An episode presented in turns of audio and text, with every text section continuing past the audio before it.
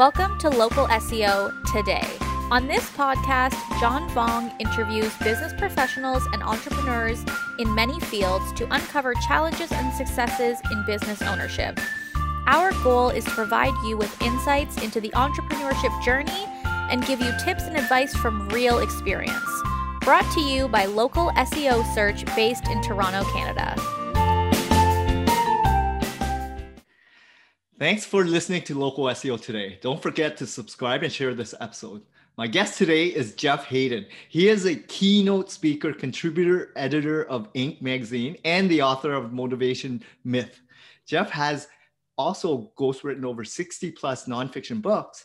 And please jo- join me today, Jeff. Thanks a lot for having hey, me. Hey, thanks for having me. Thanks, man.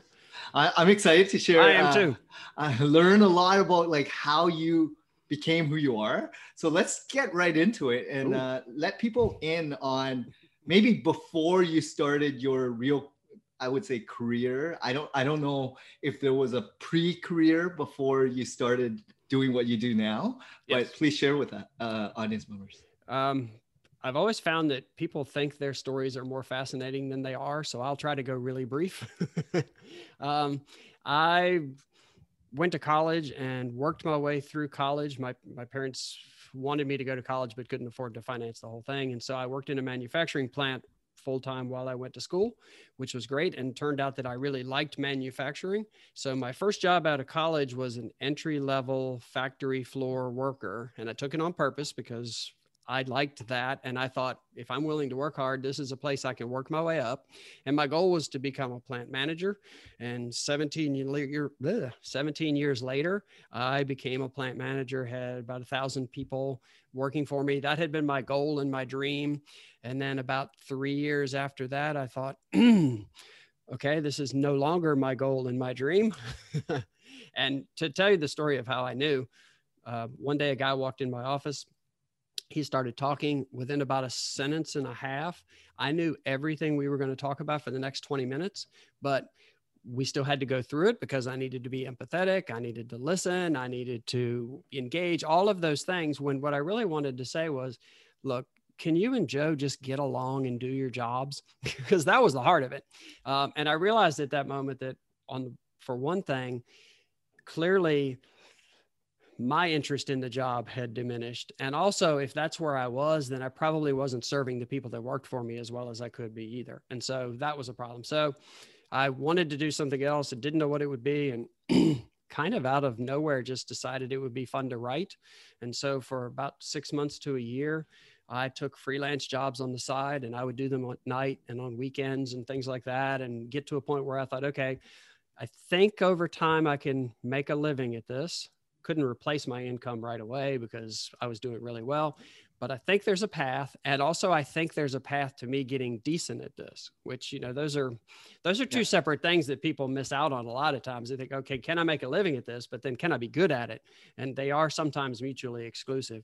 Uh, so I took a plunge and and decided to do it. And so the lesson in that, if there is one, I have a lot of people ask me about entrepreneurship, and they say, shouldn't you just take the plunge, quit your job, dive in head first, no plan B. That's what's going to make you successful. And I always say, no, what you should do, if you think you want to do something, if you think you want to start a business, do it at night, do it on the weekends, turn your free time into your business time and see whether one, you can be good at it, and two, whether you can make money at it.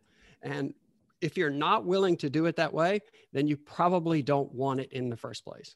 Because if you have to quit in order to get going on something, if you have to quit your full time job in order to get going on something, like if that's the mental hurdle you have, then you probably don't want it badly enough. And you're not going to hang in there through the hard times and the challenges and the roadblocks and all of that other stuff. So uh, that's what I did. And I just worked really, really hard to to basically get my second career going. That's amazing. So did you study um, like writing in any no. ways or no? but did you have interest reading or oh yeah yeah i'd okay. always read a lot okay. and i wrote things for work but okay. i had never i have no writing education no journalism background no zero of anything which was part of it and and i think that's a really key point to this you you can do a lot of things without having to have had the formal educational or experience background. But what you have to be willing to do is put in the time and effort to learn how to do whatever it is and accept the fact that you're not going to be great at it at first and you're probably not going to be paid very well at first because you're not great at it. So I also run into a lot of people that say, you know, I'm making I don't know, pick a number, $100,000 a year at my job. So I want to go start my own business and I want to net about 100 over there. Well, you may be worth 100 at your job, but whatever it is you're going to start, if you have no skill, experience, credibility, background, whatever, and you're just getting going, you're not worth 100. you have to work your way up to 100. So the idea that you can just replace it is also a fallacy. So uh, I had no background, but I had interest. And that was another reason for saying, okay, I'm going to work at night and on the weekend to figure this out because I didn't know. And there is no way to know until you actually try. When you first started podcasting, you had no idea whether you would be good at it, whether people would listen, whether you would gain any traction. So you had to try and you had to figure it out and you had to learn. And I'm sure you're way better at it now than you were when you started. And five years from now, you will be tremendously better at it than you are now, if that makes sense. So the whole, that whole start a business thing, I always tell people, do it on the side. If you can't find the time, that means you don't want it badly enough. And I put find the time in air quotes because you can always find the time. It just depends on what your priorities are. Exactly. And I love the fact that you're telling audience members, especially new entrepreneurs that have huge dreams, right? Um, you have to put in the hard work. You actually put in the time to either learn the skill, trade, volunteer to learn under someone else, or go work for someone else right?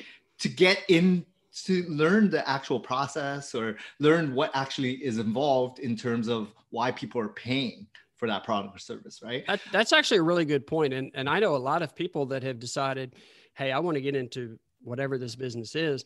And they take a part time job with someone in that field so that well, they're not getting paid a lot. They are getting paid, but they are getting paid to learn. And the primary return on it is the knowledge that they gain, not necessarily the income. The income is a, you know, a small, small bonus, part, yeah. but there's nothing wrong with saying, I don't really know. And also you get to figure out, do I really like this? Yeah. Because a lot of things seem really fun from the outside.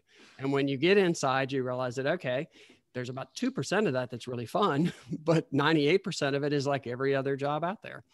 Yeah, and it, and business ownership is not for everyone as well. No. But it's good that at least you try it on the side or you work under someone to see if they're actually happy, right? Or if it's something that you can envision yourself doing in the future.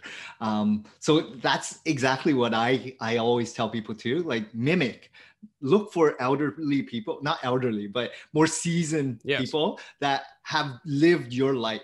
Yep. Have, and that you want to kind of mirror and want to, you know, live through, right? Like if there are successful business owners in your expertise or um, niche or product or service that you want to get into, watch them do exactly what they do.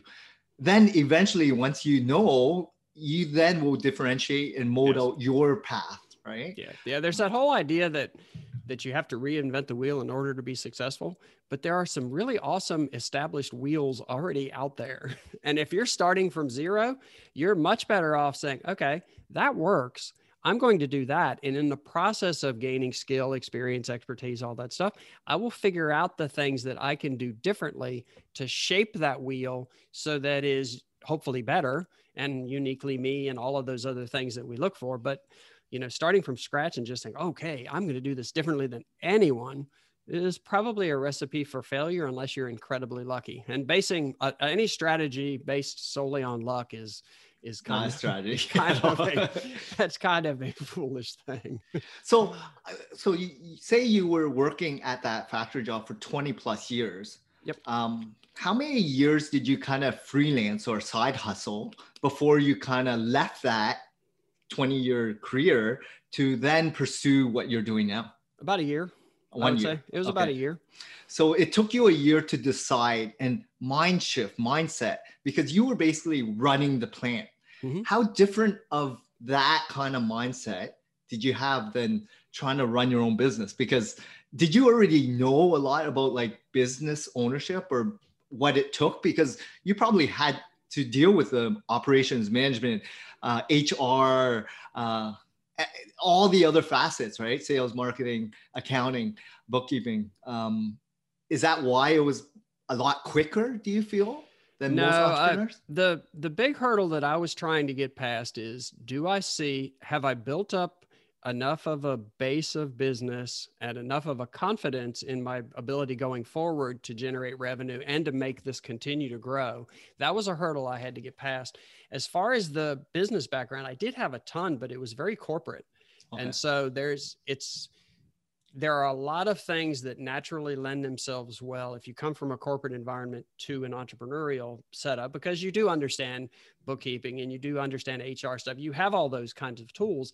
But then the flip side is all of the resources that you had come to expect and depend on and just assume existed they don't exist. Yeah. You know, you can't call IT. you know, you can't call somebody because something breaks. You know, there's nobody to delegate to. You know, it's the old if it is to be, it's up to me. Um, and I actually liked that and found that kind of liberating. But I know a lot of people struggle with that at first because they switch over and you know they've gone from the corner office to the bedroom office and it doesn't feel right and they've gone to staffs versus oh my gosh i'm in charge of emptying my own trash and a lot of those things that really don't matter they get hung up on for quite a while but I've always because I grew up in a factory and started at the bottom and I worked yes, my way through the levels. I was gonna say that. I was used to I was used to the idea that in the end it doesn't matter who's doing it, it has to get done. And job descriptions only matter when you get hired. After that, your job description is we're going to get done what needs to get done. And so that part of it was really easy. And so, but for a lot of people that switch over to entrepreneurship, you do have to switch over and say, whatever it takes and whatever the job is, is what I'm going to be doing. And yeah. then probably the biggest, the biggest hurdle was I had worked in I had done some sales support type functions, but I had never actually sold. Okay and i every entrepreneur is selling whether you think so or not you have to sell. And, and selling can even be just the idea of it, just the concept of getting your ideas or your plans or your goals or whatever across to the people that you work with. You know if selling is convincing someone of your point of view then everybody sells. And so i was uncomfortable with the sales side of it for a long time and still am. And that is my least favorite part. If if you called me and said hey you know, let's do a book together. The worst part of it for me is figuring out the money part together. I hate that. Mm. hate it. That's why for speaking, I have an agent because mm. she deals with that and I don't have yeah. to. I just deal with the client in terms of, hey, what's your audience? What are you looking for? Yeah. How can we make this as successful as possible for you? And I don't have to I don't have to deal with the money part. And I've found for a lot of entrepreneurs uh, yeah, for a lot of entrepreneurs, the sales part is the biggest challenge if they came from a corporate environment where they did not have to worry about sales. Wow. So how did you have you overcome it or have you been a little bit more comfortable or I know you already have an agent for your speaking, but what about the book aspect? And I have I have an agent for my book. Uh, oh, book. I've I've got a book agent. I have a speaking agent. Um, but there's a lot of other projects that just come to me directly and I'm I'm better at it, but I'm no less comfortable. Gotcha. If that makes sense. Yeah. Well, like it's if, a- if you and you would not be able to tell, I hope that it's not my favorite thing, but I know that it's not my favorite thing. Well, you you distinguish it right from early days and really what you enjoy doing right, right. and right. a lot of people are buckets right they they figure out like what is their expertise and they want to just continue doing that and maybe finance and accounting isn't for everyone right and sales isn't for everyone or hr or hiring people like all these other buckets in terms of business ownership or entrepreneurship you need to hold a lot of hats right you need to yep. figure out what your strengths are hire people for things that you're weak at and then determine what you bring to the table and what brings you happiness and joy. Because you're running the show. You got to figure out why stress over things that really doesn't need to be stressed because someone will do it way better than you enjoy right. the process. And yes the, the cost amount is nominal for the amount of stress that comes right. out of it for yourself right? The only thing that i would say is that i think if someone is just starting their own business, I would at least force myself to do some of those things early on. If for no other reason, then you probably don't have unlimited resources, and even a small outlay of cash is more than you want. But just so that you have a sense of what's involved and you have a little bit of background in it, so that when you do hire people or when you do outsource some of those things, you know what you're looking for, you know what a good outcome is, you know, and so you know, I, I still do my own books because it's actually it's really easy. Um, but I have an accountant for tax purposes and things like that because that's more complicated and I think that's worth the value. So I but I do think that it's it's good for people to at least try. So if it's an entrepreneur that has a product and needs to sell, try to sell some on your own. You figure it out. You might get but you'll at least get better at it. You will understand it and then if you do end up hiring a salesperson, at least you'll know, okay, this is what this looks like and this is how this feels. And, and I can better determine what success looks like. Because that's yeah. half the trick with outsourcing or hiring is you've got to figure out what success looks like so that you can then manage towards that. Yeah. Um, about the sales aspect, like you are the biggest advocate of whatever product and service you're gonna go out into market with. And if you can't sell and if it, you're if you're not, there's a problem. exactly. Because yeah. you yeah. you should be the biggest advocate. You should be right. the most uh, proud of the product that you're putting out there, right? So if you can't sell it, you gotta no one will be able to sell it better than yourself early right. days, right? right. And yep. um, especially like understanding your avatar, your users, and all that stuff. Like you got to figure out and you got to figure out how to run a business right mm-hmm. you got to figure out foundation what sets you apart what differentiates yourself all that stuff a lot of people don't even understand the basics of business and they want to get into business right. ownership right right um, i would say live life a little bit like a lot of people are like running running around with social posts and just running because they see an ad that they can make 10 or 20,000 a month or 50,000 100,000 a month they're chasing a dream right. right. and really who is making money there? Oh yeah. it's you that, know who's making money, and it's people, not you. it's people who are producing the content, who follows yep. that drip campaign email funnel, and then they sell your course at the end. And the course was something that you could have just absorbed on YouTube, or something that's very minimal in terms of value. Um, so I, there's a there's an interesting point with that. Just earlier this week, Elon Musk was at I was he was at some CEO CEO summit or something hosted by the Wall Street Journal, and he said one of the biggest problems in corporate America is there are too many MBAs running companies. Yes. And his idea was that if you're so into your spreadsheets and your models and your analysis and whatever, like where's the innovation on the product side? Where's the roll up your sleeves and get on the floor? Floor in air quotes because your floor could be you know an office area, but where is that? I'm engaged with the product. I'm engaged with the people. I'm trying to make this better. I'm trying to build it that way. Um, and then a flip side to that is, you know, if you want an MBA, like I know people that will say to me, I'm going to start a business, but I want an MBA first because I need to know more about business. And I'll say, well, you know, you can take all of those classes for free online. You are going to miss out on some of the connections with people and oh, some sure. of the networking yeah, and stuff, but you can take the class. If knowledge is your issue, knowledge the, the information's out there.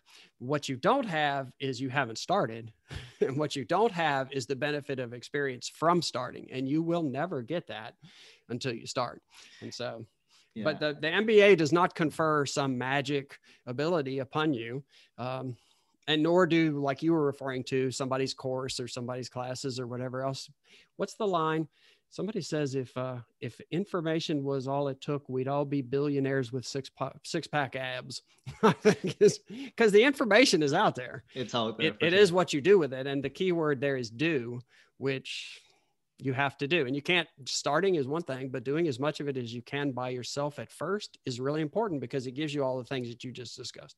And it's funny because growing up, so for myself, I always worked right and getting in, and grinding it out. I was always doing sales, but from the beginning, telemarketing, outside soliciting. Ooh. So I, I got better at it over the years. So from the ground to then account management, then started my company. But it was more about just going out there and doing something. But when I was doing sales, even though I was absorbing Zig Ziglar, Brian Tracy, Tony Robbins, all the good speakers and salespeople out there, Dan Kennedy and all that, I was really absorbing, but then I, I wanted to know like educators. Did I need an MBA? do I need an executive MBA? And then I went to meet those people.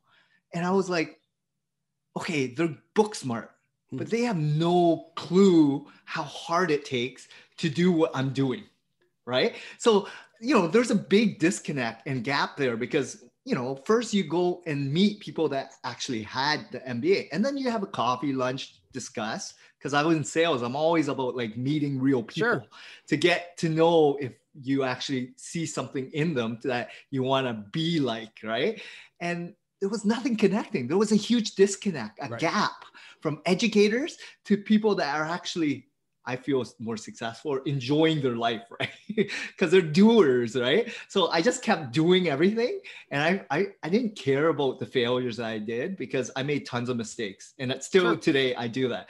But without that, I wouldn't be here today, right? Like I wouldn't be molding my kind of journey in life, right? Sure. So, um, yeah, it, the, and the, the important thing about that is that I am in no way criticizing people who have MBAs or the pursuit of it. The, my point really is that there are a variety of different paths to where you want to go, and so to look at a something you want to do and say, okay, but I can't do that because I don't have a college degree or because I don't have an MBA, that's not correct. You may want an MBA, it's different, or you may have one and then say, hey, I want to start a business, but you can come at it from a variety of different places. And there is no lack of anything that can hold you back if you're willing to work hard and be creative and and give it a shot. Even if you have no money there are businesses you can start you know and it may not be the business you end up with but it could be one that creates a platform from which you might have the resources to do something else. So my point is not that any one path is bad. It's just don't look at another path and say oh i can't do this because i don't have that because what you do have is yourself so it's i believe a lot of people are self-destructing themselves by holding themselves back by not pursuing things and i, I feel it's all relative so, as well so it all depends on where and who they surround themselves with. So if you're surrounded by a lot of educators, right, and their pursuit is to get that, then you'll probably have to do that to to get in with that crowd. Right. If you hang out with, you know, successful entrepreneurs or other people that are, you know, in trades, you'll probably be like them, right? And it's fine and it's your career path. But if you want to choose entrepreneurship, go out and meet those type of people and right. see if they are resonating with you, if they are your type of crowd, right? And community and you know, super fan or whatever. It's like all that is so important. And I know Seth Godin talks about it. A lot, a lot of people are like, you know, know your tribe. Right. Well, then that's a that's a really good point because the people that are around you, you may not think so, but they are people you chose yes. in some fashion. You either chose to have them or you chose to remain or whatever it may be. And so you can just as easily, as you said, pick up and say, okay, I really would like to be an entrepreneur, but everybody I know has a, a corporate job.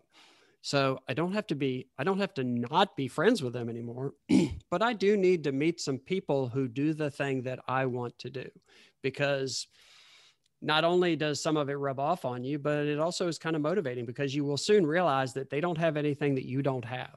Yeah. So you won't have to look at that group and say, "Oh, wow, but I could never be that." Once you get inside, you realize that okay, everybody's kind of the same. Everyone's the only difference is the successful ones have worked really hard at whatever that is to get good at it. And I, I feel the biggest uh, reason we're in the position we're in today is uh, we were brought up in a Western society or culture, and I feel a lot of people who are making excuses that are living in Canada, US, UK, Australia, or something, as opposed to Africa or Asia. Like if you fly there and you go travel and really see how they live, you'll understand their barriers. Like survival is survival, like mm-hmm. shelter and food. but for us, it's like we have technology, we have stuff, resources, knowledge, equipment, people, access to information. They are really just surviving. Right. And and so it's all relative right? So sure. um you know for me it's like interesting because I, I grew up my, well, my parents left the vietnam war. And for me to then live in canada was the biggest blessing of all. And i feel so ultra grateful. And that's why i'm in a path to really help others and inspire others to do what i'm doing and i fly to asia a lot to really just help wherever i can right like these things unless you live it and see it, it's hard to imagine visualizing in your bubble and circle. Yep. And then the flip side of that is just as true. Um, because i am lucky enough that over time I've gotten to talk to a lot of incredibly successful people. And they're not any different than we are either. They have just put in the time and effort in order to be really, really good at one thing, but they still have quirks and foibles and they're still just as messy as the rest of us. There's nothing special, quote unquote, about them. They've just worked really hard to get to where they are. So the people on the downside of advantage, they're not any different from us. They're just limited by being on the downside of advantage in their area. The people that are way more successful, they don't have anything special either. They've just worked really hard to use what they do have in order to get to the place that they wish to be. So yeah. it's when you think of it that way, it's it's actually really empowering because it does mean that it's kind of up to you. And the biggest part of that is that first though you have to define what success means to you. Yes. And so if you know what success is, then you can set out to craft a life that actually gets you to that place. But if you're chasing the wrong definition for you, which a lot of people do, then you get there and it feels empty. And it's no wonder because that's not really where you want to go anyway. And and it's funny because I know you've lived life a little bit longer and myself yes included, i am older myself included um, the journey changes right so when you're in your Absolutely. younger teenagers 20s 30s when you have children if you have children to then you know older like past your whatever it's more like you got to pave your path and you got to re you know visit your successes revisit yep. your goals and mission and values and yep. all all that has to be looked at on a regular basis and people forget that they're always chasing that one thing and what if you never achieve it right um and so the other yeah. thing is and this is really important i think sorry to interrupt you yeah no um you you can it does change and the cool thing is that as it changes you didn't waste any of the time you were spending on something else that was important to you or that seemed like more of the focus. It's not like you look back and go, oh my gosh, I blew 20 years on that because now this is important to me. Because all the stuff you did then creates that foundation that allows you to be better at pursuing whatever your new goal of success might be. Like I spent 20 years wanting to be a leader. And then one day woke up and thought, you know, I just want to lead me. Yeah. My measurement of success was how many people do I get to lead? Because that showed how great of a leader you were. You know, bigger plant meant I must be better. And now I just want to lead me.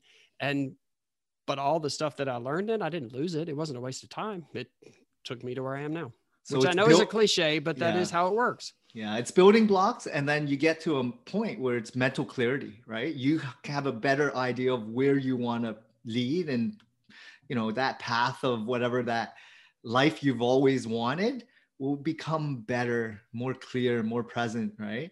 Um, but it's hard for a lot of people to imagine, right? Uh, they got to do something, and that's the biggest challenge for a lot of people. Well, and the and another challenge is that you have you assume that to get started on something different, that it almost has to be guaranteed that you'll get there, or else what's the point of starting?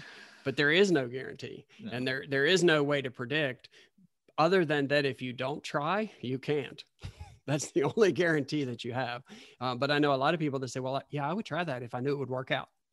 Of course well, everyone would. you, yeah you, you can't know it would work out. So but you can know that if you don't try you won't have a shot at it. And you can know that if you don't try even if it doesn't work out that you will have gained some things that you would not have gained even if they're just personal um, from the effort. And and if it was that easy everyone would be doing it. Yeah exactly. So uh, it's great. So if you don't mind um, this question i want to ask you like did you have like mentors or coaches along the way um, from that pivot or during this entrepreneurial journey of yours? Probably the this will sound i don't know how this will sound. Um, when i was working in corporate jobs I, I worked in a company that was um, you could advance if you were talented, but it was very competitive.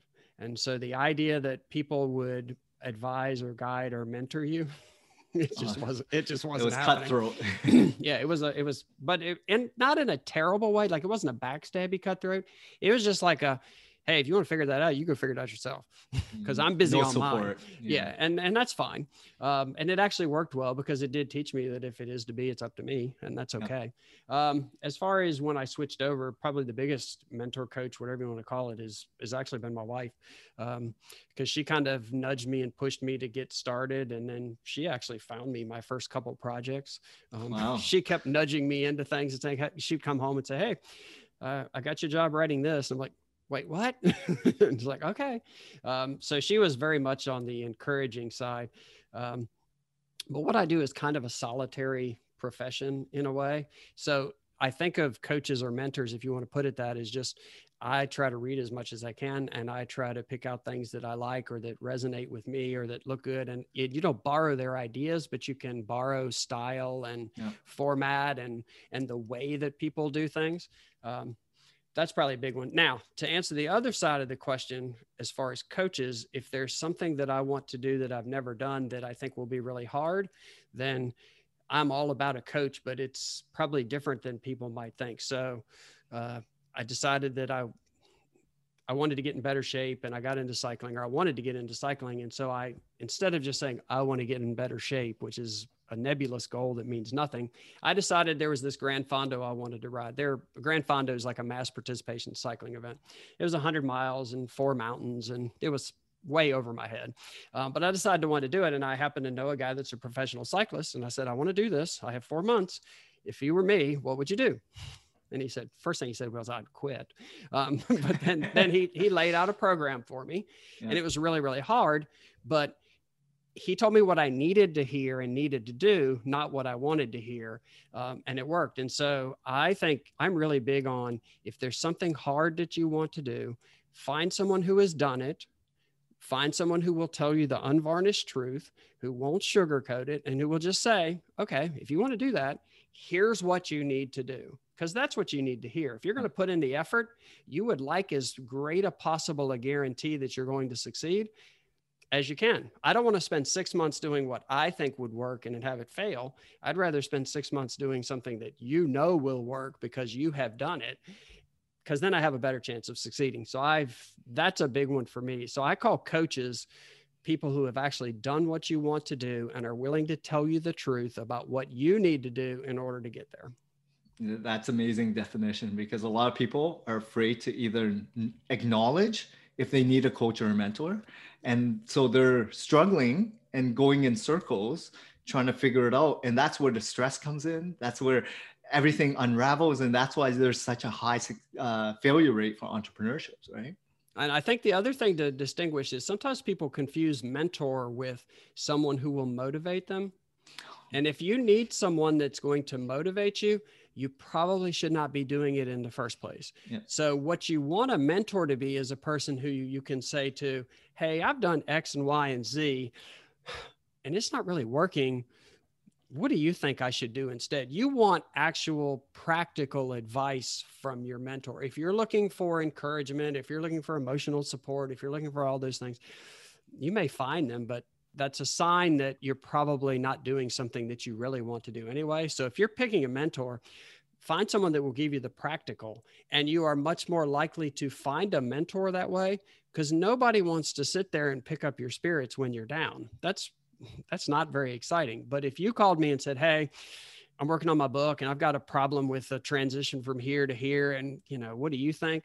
Well, that's that's real world practical nuts Yeah. and bolts advice and that's easy. That's actually fun. And it's flattering to the person you ask because what you're saying is, you know better than me. You're really good at what you do. And everybody likes to hear that, even if it's even if it's not explicit. So that's the thing about mentors is don't don't try to find someone who's going to be your emotional support buddy. That that should be your significant other or something. But find someone who will just tell you the unvarnished truth and who will tell you what you need to hear and not what you want to hear. And they're they are much more likely to want to help.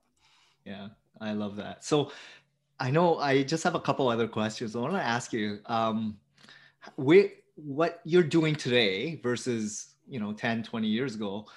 Are you in a good space? Like, are you in a good headspace of Yes. where you want to be? Yes. And do you see yourself keep like still doing it for the next 10, 20 years? Like, yes. okay, because Yes. that's the biggest challenge. A lot of people don't know where they want to be, right? Uh, and what does that life look like in terms of that journey, right? And they got to figure it out. They got to make mistakes and see what they enjoy.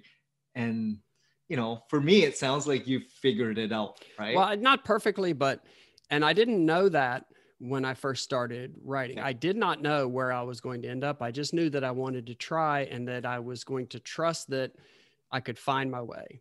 And if I couldn't find my way, that I would switch to something else. But the reason I answered yes so quickly is because over time, with some success and with some expertise and and with the things that come some of the rewards of working hard and I don't mean rewards monetarily necessarily, but just in terms of how you can craft what your career looks like.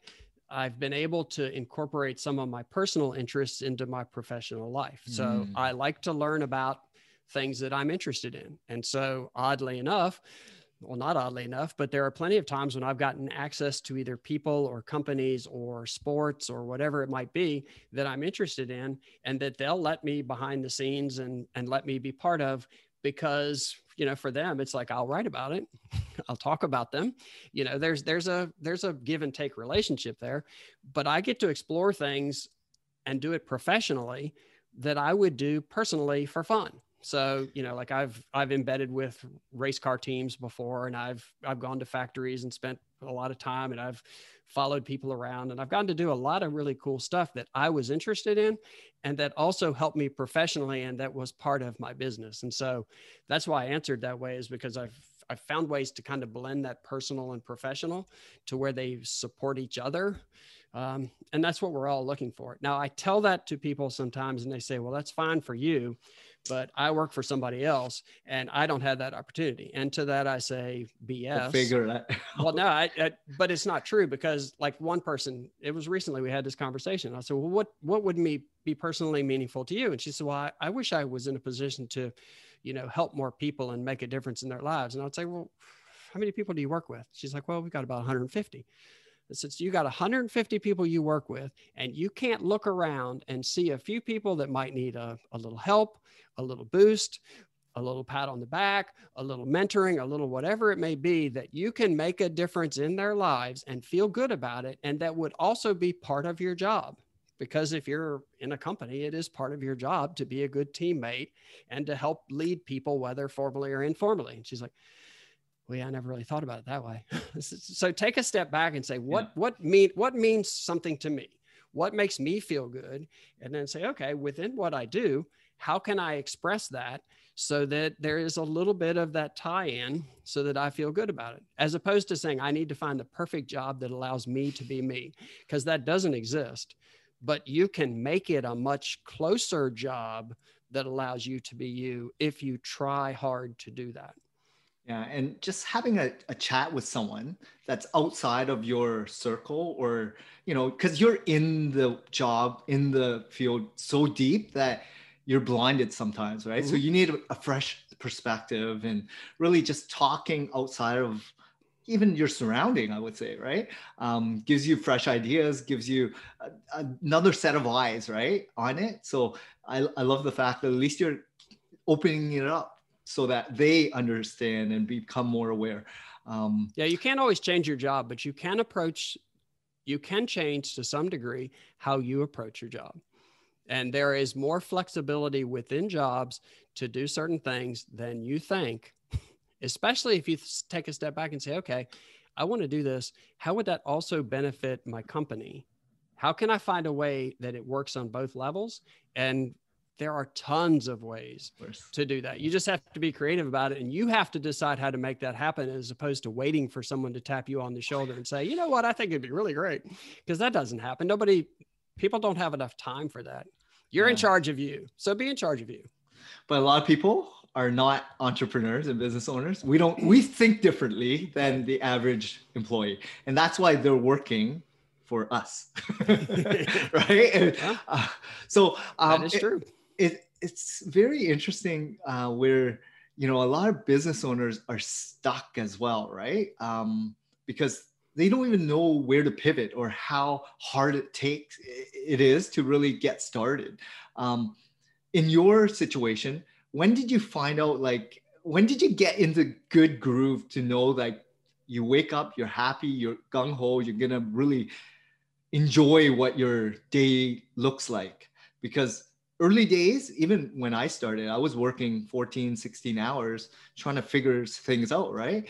But then I started hiring and I figured out I hated certain tasks and delegating better. And but for yourself, was there a moment like after a couple years that you kind of realized like this is it i love it i you know there are there are two stages to that the the answer to your first the, the main question is it probably took four or five years okay. but what i did do early on and which helped a ton is if you're on what you perceive to be this long journey to get to this much better place if you focus strictly on that end point, it's really depressing because you are so far away and the distance between here and there seems insurmountable.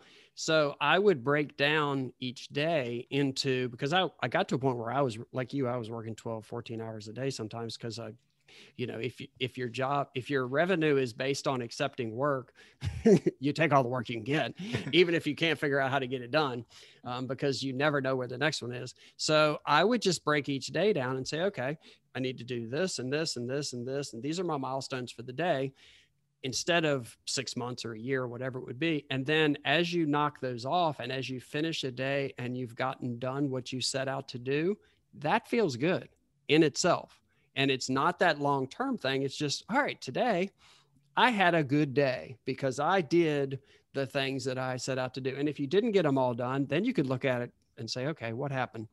Where did I fall short? What did I miss? What can I tweak? What can I do differently? But if you do that on a daily basis and set it out that way and just think about the day, then you can at least be in a good place at the end of every day or at the end of many days, say. And then as you accumulate those, then over time you get closer to that bigger thing that we talked about where you're like you know what? This is getting to a really good place and i've made progress. And i can look back instead of looking forward to where you want to go i can look back and say wow i've actually come a long way. This is a lot better than it used to be. And when you get to that point even if you still have a long way to go it's a lot more motivating motivating and exciting because you know okay if i just keep my head down and i keep doing the things i need to do every day I'm going to get to a really cool place. So it takes a long time sometimes to get to that kind of bigger dream state. But if you set it out to be, this is my day, then you can at least feel good about every day, which is really what we all want anyway. You just want to finish the day. You just want to finish the day feeling like, you know what? I might have worked hard, but I got some stuff done and I feel good about that. And I feel good about myself. Yeah. So right at the end, you're talking about yourself self gratification or you know being sure. grateful for what you have. Mm-hmm. um, what do you do? Do you have a routine? Do you have anything that really allows you to be happy in terms of like success whatever success looks like for you? Um hmm how do i say this? Um, have you ever heard of let's see you're in canada i don't know have you heard of the show Ridiculousness on MTV? The guy does it's Rob Dyrdek, and he does videos where people do stupid stuff and they make fun of it. Um, anyway, he owns a bunch of different companies, and he owns a, a, a tech startup incubator, and he's an incredibly successful guy who does this really silly TV show too, uh, but it's all part of his package. And I asked him one time what success looks like to him, and he says success is when I know I'm on a path to mastery, whatever whatever mastery might be.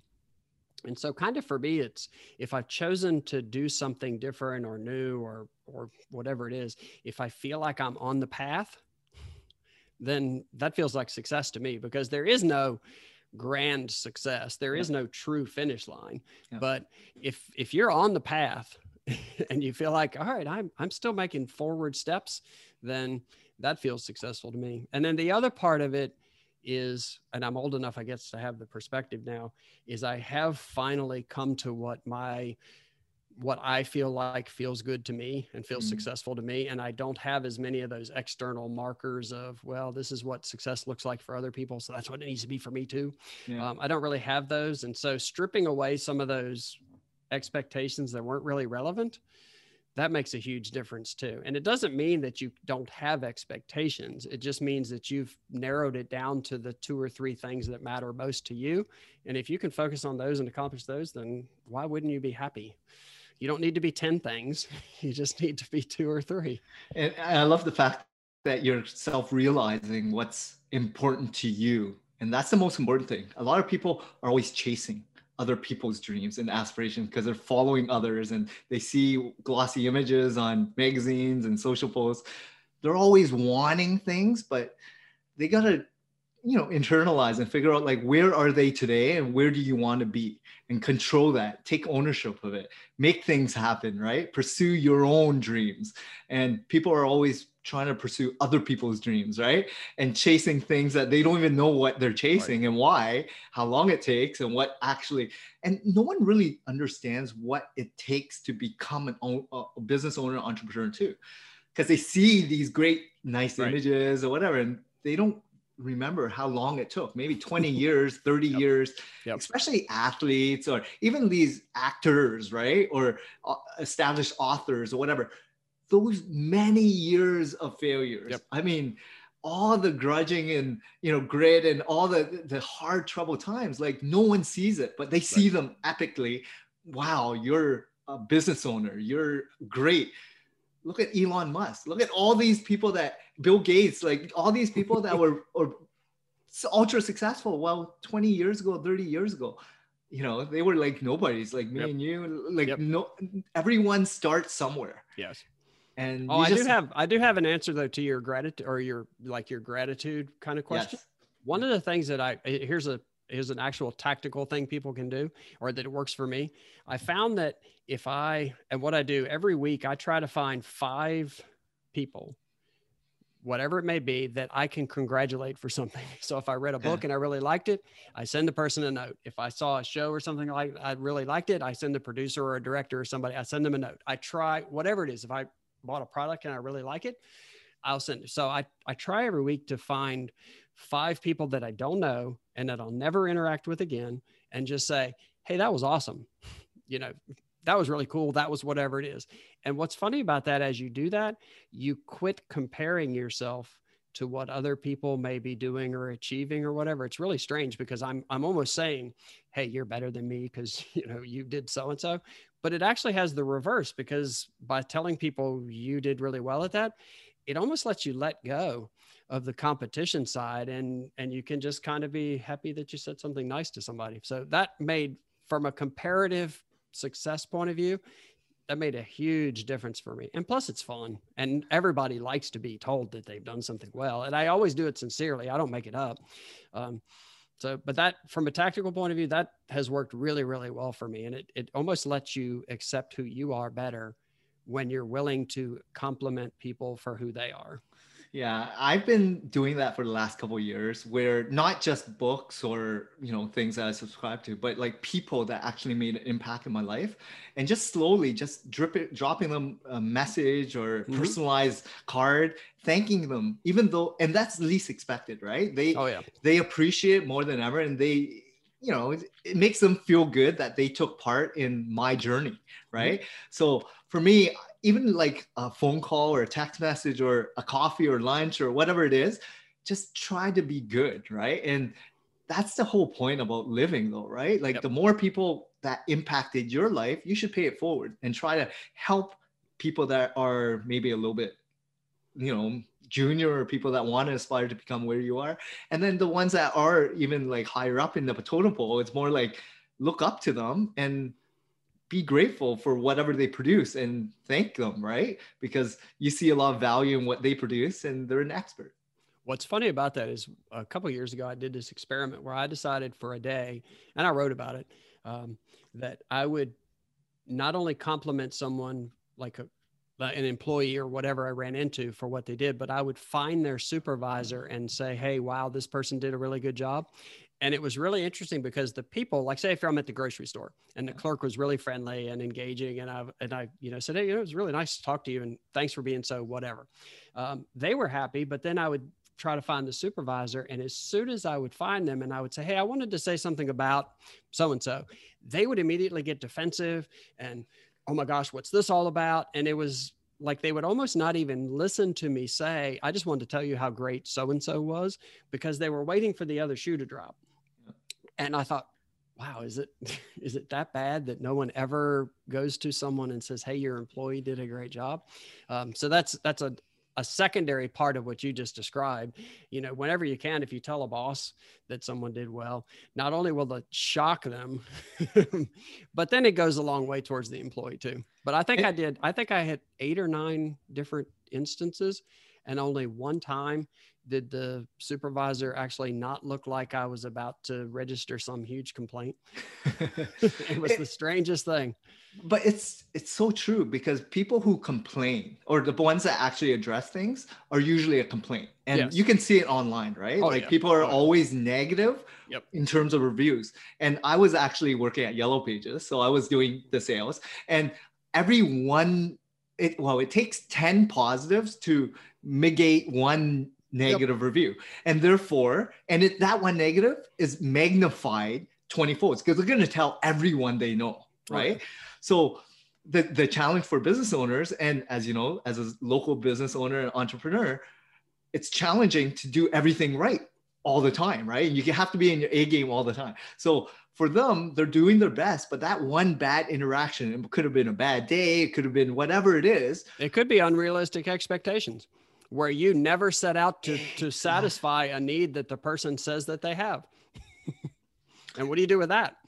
And these people will never be happy. Some of these people go out there, you know, disgruntled already and it's just a bad day and they're going to yep. be negative to everyone they confront, right? Yep. So it's just hard. I mean, this whole industry and this whole world, I mean, I say try to be grateful. I've been watching, um, you know, I think it was uh, some diary. Uh, it was all about like gratitude uh, right now on a Netflix show. And I was like, this is amazing. This guy set out to see if they can have free food and living every day right? And it's basically the heart uh, and it's really just to see if he can survive right? So i i just bought his book because i've been wow. watching the Netflix. i'll give you the the link yeah send that to me. it, it's more about like just being grateful and understanding where you're at and how other people live. Who cares about comparing with them but do good.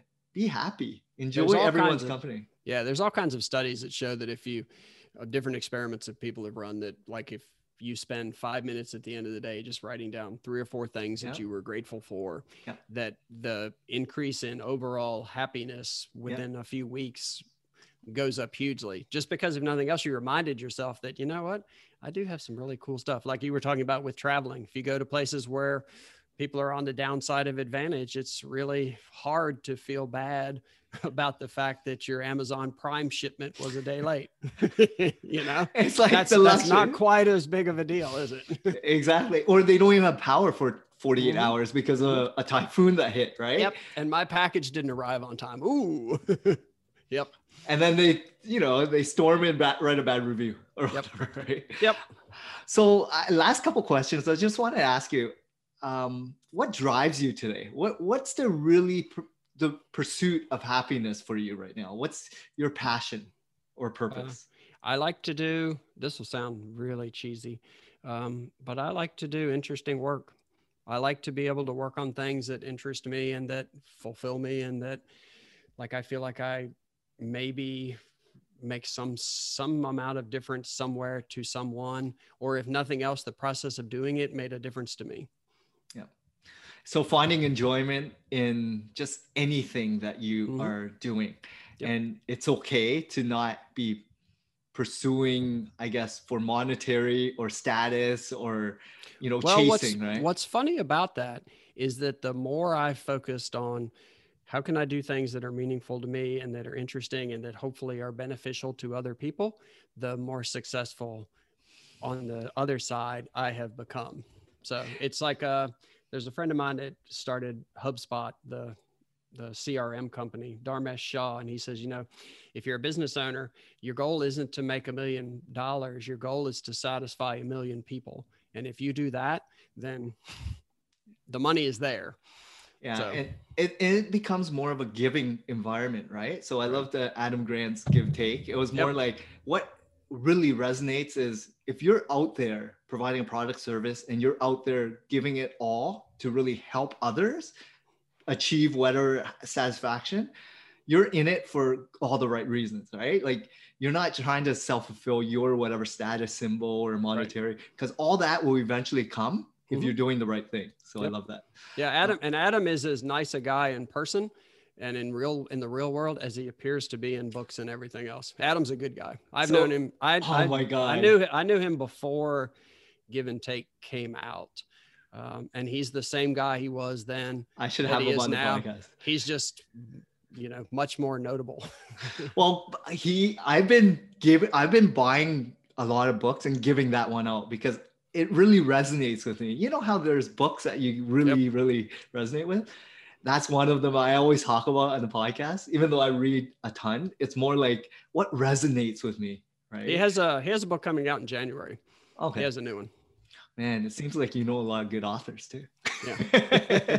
Um, so in terms of pillars in life, right? Um, what are your focuses now? Um, is it still business? Is it community? Is it lifestyle? Is it contribution? Um, health? Where are you at in terms of the po- totem pole of light? Wow. You know, that's an interesting question because depending on how you answer, you can you can come across either really um, what's the word like trying to be you know mother teresa or you can or you can come across as you know Gordon Gekko on wall street no, but what's important no i know i yeah, no yeah. I'm, I'm, just it's, it's, not a bad question it's just kind of funny um, i'm sure people shape it um, let's see, family matters, obviously. Um, those that's kind of a given. And if it's not, um, the business side, I'm I'm still very interested in because that's how I make my living and that's how I do the things that I do. Um, the health part, I I enjoy fitness stuff a lot, um, and I, I I like trying to hold time at bay as best yes. I can. Um, I also think there's something you gain from um, especially endurance things. I think it's good for you mentally. I think it cleans you out mentally. Um, I also think it it exercises a muscle that is important to everyone, and it's the ability to just sit there and do the work and yeah. suffer a little bit. And I don't mean suffer in a terrible way, but you know, the okay, this is not comfortable and it's not fun, but I'm going to do it because there is a greater purpose in mind. I think that's a I think that's a muscle that you can exercise and you can grow.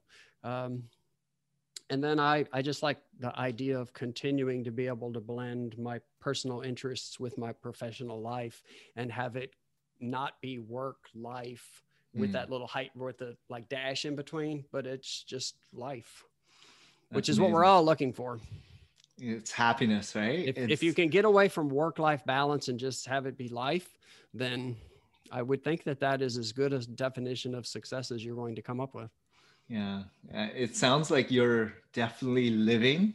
So I'm not um, always, I'm not all the way there all the time, but that's the that's but, the goal. But that's the journey, right? Like mm-hmm. there's gonna be highs and lows, and as an entrepreneur, it's never gonna be that incline, right? Nope. There's gonna be a lot of peaks and valleys, yep. and it's never as good as you want it to be, and it's never as bad as it could be. exactly. and if you can stay within the lines and keep trending in the right direction, then you're doing really well. Well, thanks a lot, Jeff. This has been so fun. Um, I've had a great time getting to know you. Um, can can you share maybe your website or if people want to reach out to you? Um, I write for Inc. magazine. It's inc.com. And if you go there and search me, you'll find eight zillion things that I've written.